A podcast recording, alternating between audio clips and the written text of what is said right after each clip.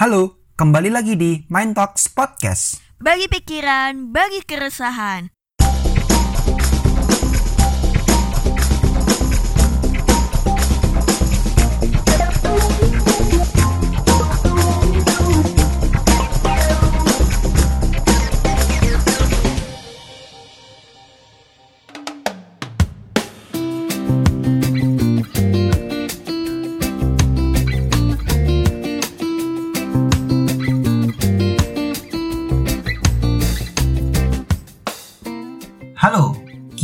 Kembali lagi nih di Mind Talk Podcast.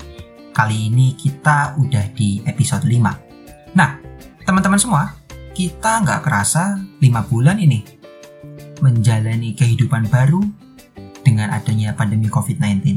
Nah, adanya COVID-19 emang sih bikin kita harus menyesuaikan diri sama berbagai hal. Gak terkecuali nih, terutama sama aktivitas-aktivitas kita yang biasa kita lakukan. Kalau sebelumnya kita bisa bebas bikin kegiatan di outdoor, tapi sekarang nih, aku rasa nih kita juga nggak akan bisa sebebas itu buat bikin kegiatan-kegiatan di outdoor. Maka anjuran-anjuran untuk tetap di rumah aja itu menjadi satu pesan kunci supaya menekan persebaran penularan COVID-19.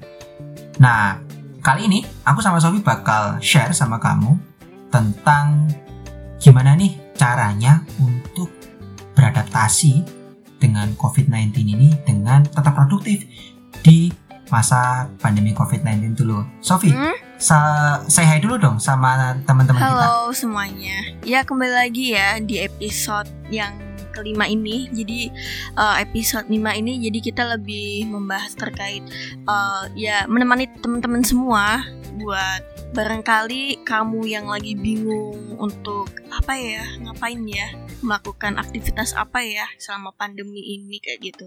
Walaupun mungkin dalam adaptasi kebiasaan baru pada sekarang-sekarang ini tuh ada beberapa yang sudah mulai beraktivitas kembali.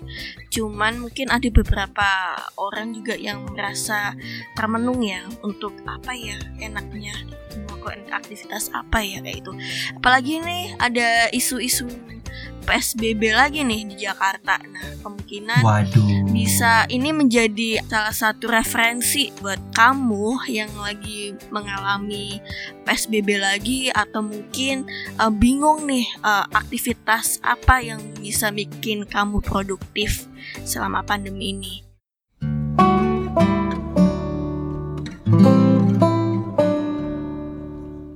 Kalau aku ya jujur banget nih Oke, selama gimana? pandemi ini nih aku merasa kayak aduh aku mau ngapain ya? Boring banget gak sih di rumah aja kayak itu apalagi waktu awal-awal masa pandemi ya kayak kita harus di rumah aja terus kita nggak harus ngap nggak boleh ngapa-ngapain dan lain sebagainya intinya harus di rumah aja. Kalau keluar tuh hal yang penting aja. Ya sama kayak sekarang itu juga kayak gitu kan.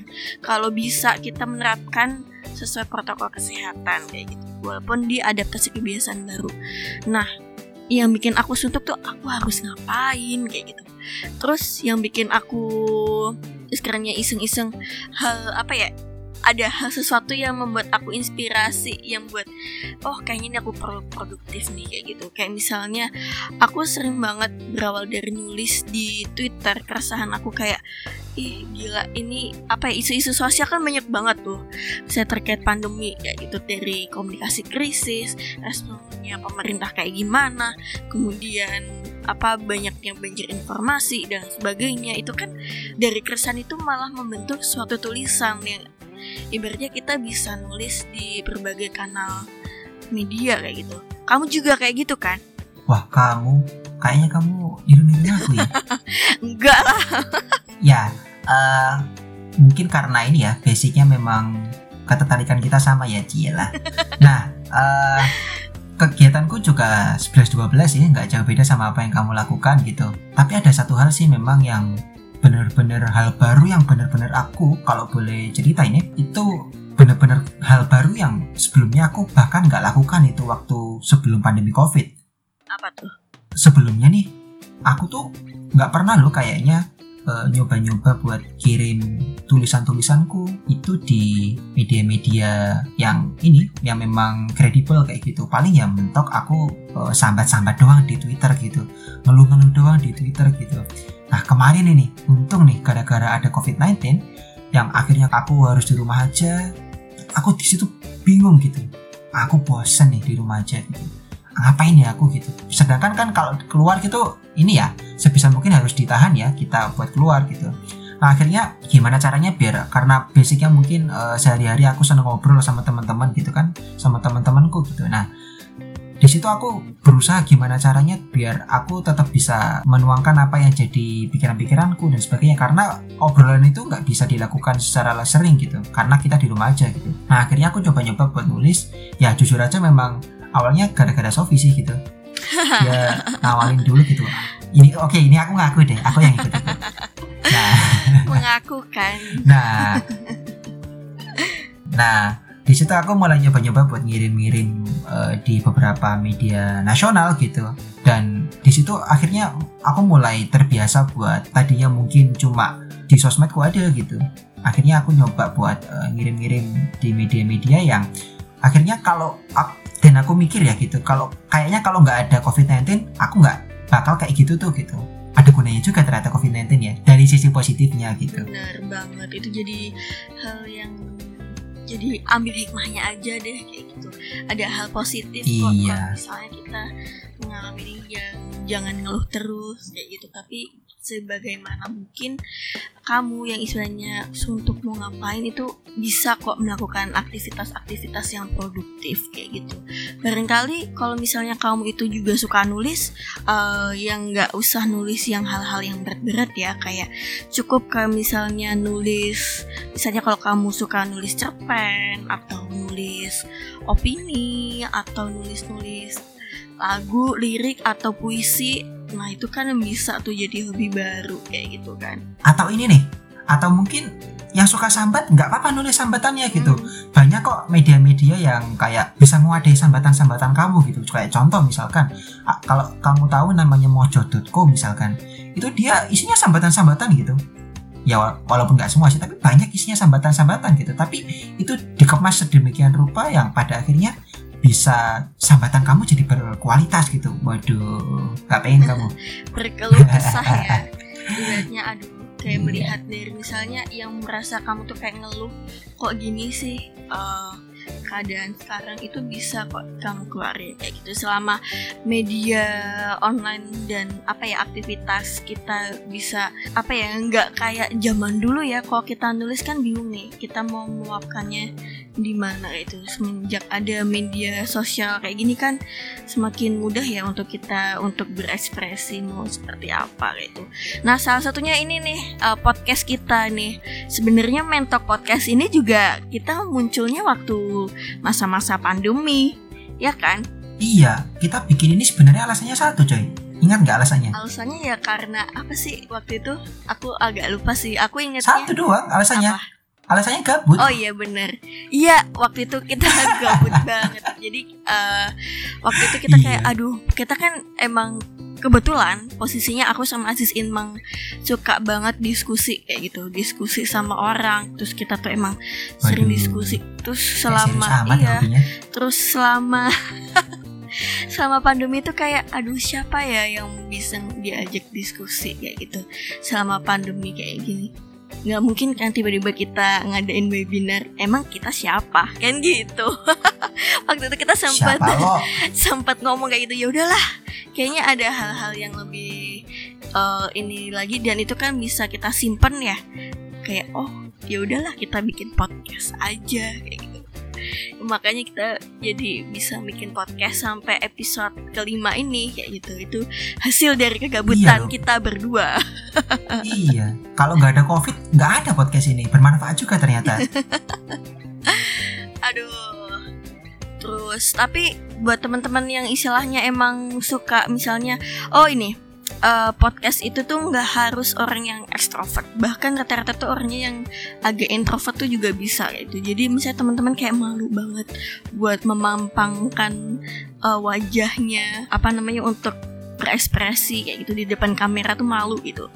Bisa kok misalnya lewat podcast kan cuman suara aja. Jadi ya terserah mau ngomong apa pun juga nggak ada yang lihat kayak gitu kan. Lebih enak ya buat aku yang orang Iya. introvert mungkin ngerasa nggak begitu good looking gitu kan? Nah aku juga sih kayaknya gitu. Nah itu bisa nih eh, pakai media podcast ini yang dia cuma audio doang tanpa visual ya setidaknya buat kita kita yang mungkin malu buat menampilkan wajah kita aku rasa bermanfaat nih podcast ini buat tetap kita eh, tetap ini menjadi media kita buat bersuara. Ya bener itu banget. kurasa. Nah kembali lagi nih tentang tadi nulis Ah. nih nah sejauh ini kamu udah nulis di mana aja emang? Dan tentang apa sih biasanya kamu nulis? Kalau aku kayaknya hampir sama kayak kamu deh. Ini siapa yang ikut aduh aku juga bingung. Sebenarnya siapa ya yang ikut-ikut? Cuman kayaknya ada bedanya. Tapi rata-rata kayaknya kita mengirimkan ke media yang sama kalau aku ada beberapa media ya ibaratnya kayak di Kumparan itu sekali dua kali sempat juga di Kompasiana juga sekali dua kali terus habis itu di Times Indonesia itu juga sekali dua kali ya beberapa kayak gitu. Terus di IB Times nya itu juga media baru itu juga ya hampir sekali dua kali lah tiga kali kayaknya. Sama satu lagi di anak panah ID kayak gitu. Itu juga media baru juga sekali kayaknya hampir sama deh sama kamu juga juga hampir sama kan terkait media-media ke mana aja yang dikirim kayak gitu. Cuman mungkin tema yang kita tulis mungkin ada bedanya ya kayak gitu. Kayak misalnya aku pernah nih bahas tentang influencer terus aku juga pernah bahas tentang waktu itu PSBB habis itu zaman zamannya Sarinah habis itu zaman zamannya komunikasi krisisnya pemerintah yang masih ya sampai sekarang masih agak kacau sih nah hal-hal keresahan-keresahan yang kayak gitu nih yang ada hubungannya sama komunikasi pastinya karena emang menyesuaikan dengan bidang sih. Oh ya sama satu lagi mungkin kayak ini hal yang sama kita melakukan hal yang sama juga aku sama Aziz. Barusan ini ada buku terbitan baru itu kita sempat berkontribusi di salah satu buku karya eh, tentang komunikasi COVID-19 itu baru aja. Krisis komunikasi. Ya krisis komunikasi COVID ya tentang COVID itu baru aja itu terbit kayak gitu. Wow itu juga hasil dari kegabutan selama pandemi. Akhirnya kegabutan kamu membawa manfaat juga. Iya jadi ada buku. Kalau kamu Iya. gimana Iya, oke ini mungkin ini apa eh, sekalian buat ngasih tahu gitu. Mungkin teman-teman kalau yang berminat ada itu bukunya memang bisa diakses gitu. Harganya kalau nggak salah 80 Iya, ribu ya atau berapa? 80 ribu. Nama bukunya itu Dinamika Komunikasi di Masa Pandemi COVID-19.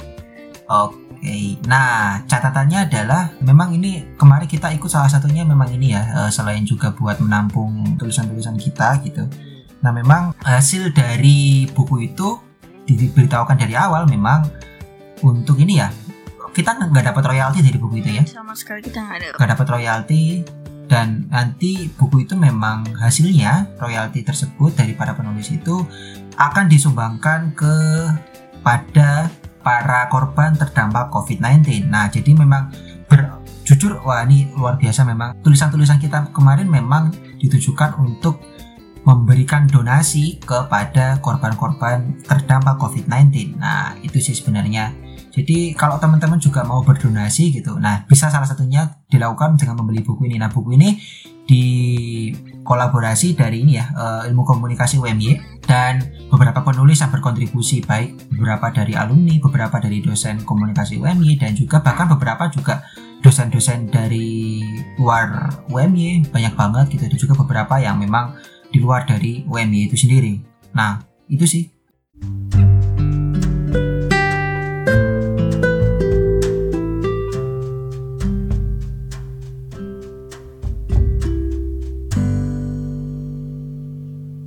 Nah, balik lagi nulis mungkin kalau misalnya ada yang tertarik nih buat masalah produktif selama pandemi ini uh, lewat nulis nih.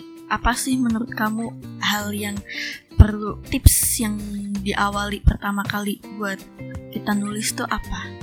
Kalau dari kamu sendiri? yang pertama kali sih kemauan yang jelas ya jadi kemauan dan keberanian sih menurutku jadi di awal itu aku ngerasa ini sih aku ngerasa nggak pede dengan lulusanku sendiri gitu jadi karena ketidakpedean itu pada akhirnya pikiran-pikiranku itu tadi tidak terdistribusikan secara lebih luas gitu.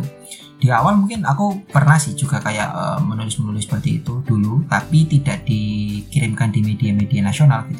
Media-media online nasional seperti sekarang gitu. Kan uh, kemarin seingatku aku udah nulis itu di kayak misalnya kemarin Times Indonesia oh sama ini sama seingatku di Remo TV gitu. Nah itu yang terakhir itu memang benar-benar aku nggak nyangka sih gitu. Tapi pada akhirnya juga dengan seri berjalannya waktu dan proses memang uh, alhamdulillah bisa masuk di sana juga gitu. Tapi yang paling jelas dua itu sih. Jadi kemauan dan keberanian gitu. Kemauan jelas kita harus mau dulu untuk menuangkan apa-apa yang memang menjadi buah pikiran kita untuk kemudian dituangkan menjadi tulisan dan juga kemauan di sini juga penting karena apa? Karena beberapa media-media yang memang nggak langsung menerima semuanya itu juga melatih kesabaran kita gitu. Contoh misalkan di Demo TV gitu. Di Demo TV misalkan benar-benar selektif gitu untuk menerima tulisan-tulisan yang masuk gitu. Nah, itu kalau misalkan kita ditolak kita juga harus sabar gitu, harus benar-benar tekun untuk nggak apa ketika ketika misalkan nggak masuk di satu media oper aja ke media lain oper oper oper ke media lain sampai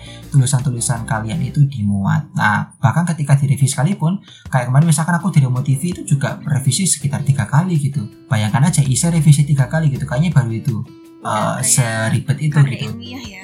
Iya. Nah, tapi pada akhirnya ya eh, kebanggaan itu pada akhirnya muncul ketika memang tulisan kita bisa dalam tanda kutip diakui dengan diterbitkan tersebut. Dan keberanian itu sendiri juga yang kedua tadi ya, keberanian itu penting banget buat kita miliki supaya apa? Supaya kita nggak minder dengan apa yang menjadi kemampuan kita gitu. Jadi nggak usah takut takut dulu. Kalau memang ditolak nggak masalah. Aku juga beberapa kali pernah ditolak kok gitu tulisan-tulisanku. Walaupun ditolak nggak masalah, tetap kirim aja, tetap kirim aja gitu. Tetap coba dan berusaha buat bahasanya apa sih bahasanya menuangkan gagasan-gagasan kalian kepada publik yang lebih luas. Nah kalau kamu ada tips-tips lain nggak selain oh, itu? Sebenarnya hampir sama sih, cuman aku kayaknya mau menambahkan sebenarnya menulis itu tuh adalah sebuah proses. Jadi kalau misalnya gimana bisa melihat tulisan kita itu bagus itu sering-seringlah menulis itu sih menurut aku. Jadi itu ada bedanya kok orang yang jarang nulis sama orang yang sering nulis. Itu tuh mesti ada bedanya. Sama satu lagi misalnya nih kayak aku biasanya nulis. Biasanya nih aku mau ngirim ke media A sebelumnya aku kirimnya ke misalnya teman aku atau biasanya kamu nih aku kirim ke kamu. Sekiranya kalau aku nulis kayak gini bagus nggak ya? Ada nggak sih yang kurang? Jadi kita juga perlu kasih pendapat orang terdekat kita apa sih yang jadi masukan oh ternyata bahasanya kurang mudah dicerna. Oh berarti perlu diperbaiki nih kata-katanya biar bisa mudah dicerna misalnya kayak gitu. Atau misalnya ini ada apa kata-katanya banyak yang majemuk. Misalnya kurang ringkas atau kayak gimana kayaknya perlu diringkasin lagi. Nah kritik saran yang belum kita apa ya ibaratnya kita kirim ke media terus kita dikasih kritik saran sama teman atau orang terdekat kita itu sangat penting banget sih menurut aku. Itu menurut aku itu hal yang luar biasa sih. Malah menurutku itu menjadi kita semakin berkembang berkembang dan improve ya dalam hal nulis itu sih. Iya jadi ini juga ya selain jadi sarana buat menuangkan pikiran-pikiran kita yang jelas itu jadi sarana pengayaan buat kita ya. Bener banget. Uh, uh, jadi sekalian latihan nulis juga gitu. Jadi yang jelas kan standar tiap media berbeda ya semakin susah diterima biasanya standarnya semakin tinggi gitu. Nah itu menurutku jadi sarana kita buat pengayaan tadi. Jadi ketika misalkan kita ditolak nah kita disuruh revisi dan sebagainya itu menurutku sebuah proses yang walaupun agak pahit sih emang ya aku juga ngakuin sih gitu walaupun agak pahit tapi juga itu menurutku mendidik buat perkembangan kapasitas kita gitu dalam menulis. Nah, tapi selain ini ya, selain media-media tersebut, kayaknya kamu juga nulis jurnal ya kalau nggak salah? Iya, kayak kamu juga nulis jurnal. Kita sama-sama nulis jurnal. jurnal apa? Aduh. Jurnal harian? Buku diary? Jurnal keuangan? Enggak lah.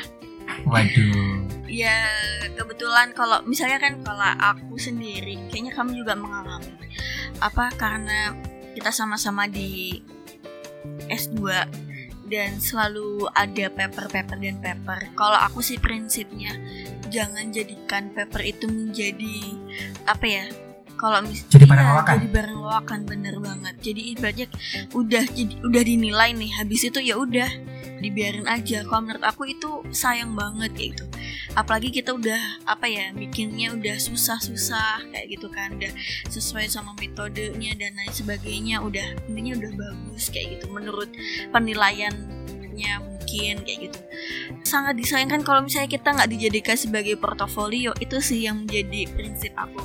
Yang penting apa yang kita sudah lakukan itu sebisa mungkin diabadikan dan jadi portofolio kayak gitu. Nah makanya ada beberapa yang udah aku masukin di jurnal universitas kayak gitu. Bahkan juga ada kita sama kamu juga kan uh, ikut conference buat besok Oktober ini terkait paper yang sudah pernah kita bikin.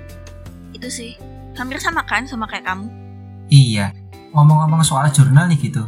Menurut kamu apa sih kesulitannya buat nulis jurnal itu? Dibandingkan misalkan dengan media gitu? Uh, sebenarnya gaya bahasanya pun juga beda ya, lebih ilmiah. Jadi ibaratnya uh, kita nulis jurnal itu tuh namanya juga jurnal itu bagian dari karya ilmiah sebagaimana mungkin format penulisannya pun juga sesuai dengan template ya. Template format bakunya juga disesuaikan sama uh, yang dibutuhkan misalnya kita mau distribusiin jurnal ke mana itu kan kita juga harus menyesuaikan kayak gitu itu yang menjadi tantangan beda banget sama media-media online yang istilahnya uh, mungkin ada beberapa media kalau misalnya bentuknya opini itu kan ya menggunakan bahasa yang lebih ringan kan nggak nggak masalah kayak itu bahkan bahasa yang apa pop ya? culture ya, yang bahasa pop kayak gitu kan maksudnya itu kan juga nggak masalah kayak Iya. gitu. Kalau misalnya jurnal kan ya bayangin dong pakai bahasa pop kayak gitu kan juga nggak mungkin kayak gitu. Bayangin aja misalkan jurnal kalian direview sama profesor, bahasanya bahasa selengean. Waduh, nggak bayangin itu gimana reaksinya profesor itu. Nah itu itu dari segi itu terus mungkin ada juga yang modelnya itu penelitian kecil-kecilan yang itu istilahnya bisa dari literatur review jurnal atau berita dan itu aku rata-rata itu sih pakainya Eh, jarang banget yang Iya. istilahnya eh, pakai metode survei atau metode wawancara FGD dan lain sebagainya karena eh, waktunya waktu itu singkat dan masa pandemi jadinya untuk melakukan riset sampai seniat itu belum mampu untuk terlaksana dengan baik. Sih, kalau kamu gimana? Aku kurang lebih juga sama sih. Wah, banyak samanya ya. Siapa yang sebenarnya ikut-ikut nih? Sebelumnya ini sih aku sama mirip-mirip. Jadi kalau eh, kayaknya sama aja kita ya. Jadi kita jarang kayaknya buat survei atau mungkin penelitian lapangan gitu. Kita lebih banyak mungkin ke literatur review ya penelitiannya ya. Jadi dengan sumber-sumber data misalkan dari berita, sumber-sumber data dari referensi sebelumnya, jurnal, buku dan sebagainya. Ya mirip-mirip sih gitu. Jadi memang tantangannya ada di itu ya. Kalau misalkan biasa nulis bahasa-bahasa pop nulis-nulis di jurnal memang ada tantangannya sendiri gitu. Karena memang bahasanya harus bahasa yang akademis dan bahasa ilmiah gitu. Ya kali nulis di jurnal nggak pakai ini ya bahasa KBBI ya.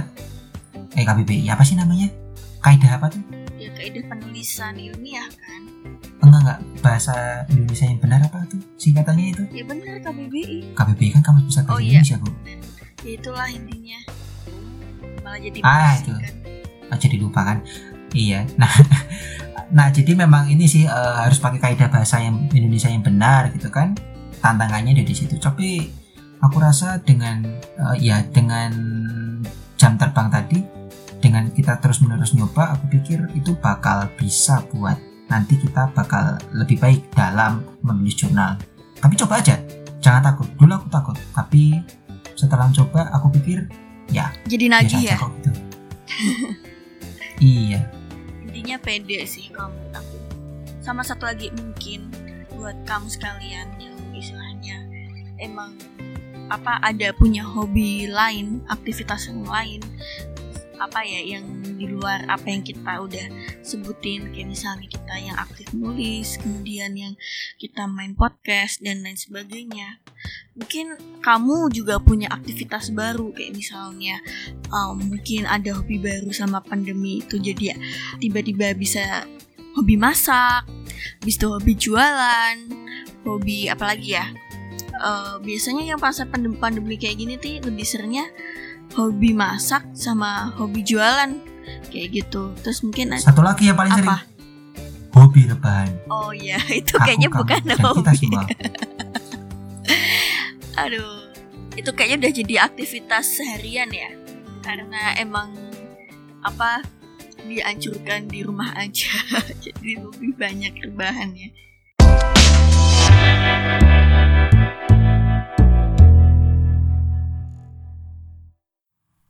nah udah kurang lebih setengah jam nih kita ngoceh-ngoceh. Ngoceh terus. Kayak burung aja ngoceh-ngoceh. Nah udah setengah jam kurang lebih kita ngobrol-ngobrol di episode kelima ini. Yang intinya adalah satu sih sebenarnya menurutku. Intinya di masa pandemi COVID-19 yang nggak tahu sampai kapan ini kita tetap harus produktif gitu. Jadi sebenarnya menurutku pandemi ini nggak dari segi produktivitas sebenarnya cuma memindahkan ya prinsipnya memindahkan sebelumnya mungkin kita yang di outdoor dan sebagainya. Ya kita harus memindahkan semua itu dengan cara baru yaitu dengan gimana caranya kita di rumah aja mungkin di kegiatan-kegiatan yang indoor itu tetap bisa produktif gitu. Entah itu kamu jualan pokoknya tetap jalanin apa pun itu yang jadi hobi kamu. Ya bener banget kalau dari aku ya uh, yang paling penting itu tuh bagaimana kamu itu tuh happy aja. Yang penting happy. Biasanya tuh kalau misalnya kayak udah stres tuh suntuk terus kayak banyak pikiran kayak gitu kan jadinya kan nggak happy terus stres dan imunnya jadi lemah tuh sakit-sakitan. Jangan sampai kita tuh sakit-sakitan. Yang penting tuh kita happy terus apa ya kita juga menjaga kesehatan juga selama pandemi. Itu sih kalau dari aku. Oke nah buat kamu yang mau usul nih usul kayak di kelas aja ibu. Buat kamu yang pengen ngasih saran kita untuk episode Mind Talk podcast selanjutnya yang mungkin sesuai dengan apa yang jadi keresahan kamu gitu. Sesuai dengan tagline kita ya gitu. Apa yang jadi keresahan kamu? Kamu bisa kok berpartisipasi dengan kirim usulan-usulan kamu atau mungkin kamu mau cerita yang nanti pengen kita angkat nih di episode selanjutnya gitu. Kamu bisa kirim di email mindtalkpodcast at gmail.com atau kamu bisa nih jewer-jewer kita gitu. Jawil-jawil kita cewel-cewel kita lewat Twitter ke Twitterku boleh di @ms underscore azizz double z di belakang. Dan Twitter? Kalau aku at Sofia Hasna 154 eh satu Oke. eh benar-benar. Uh, at Sofia Hasna 15 antara dua itu sih kayaknya yang 15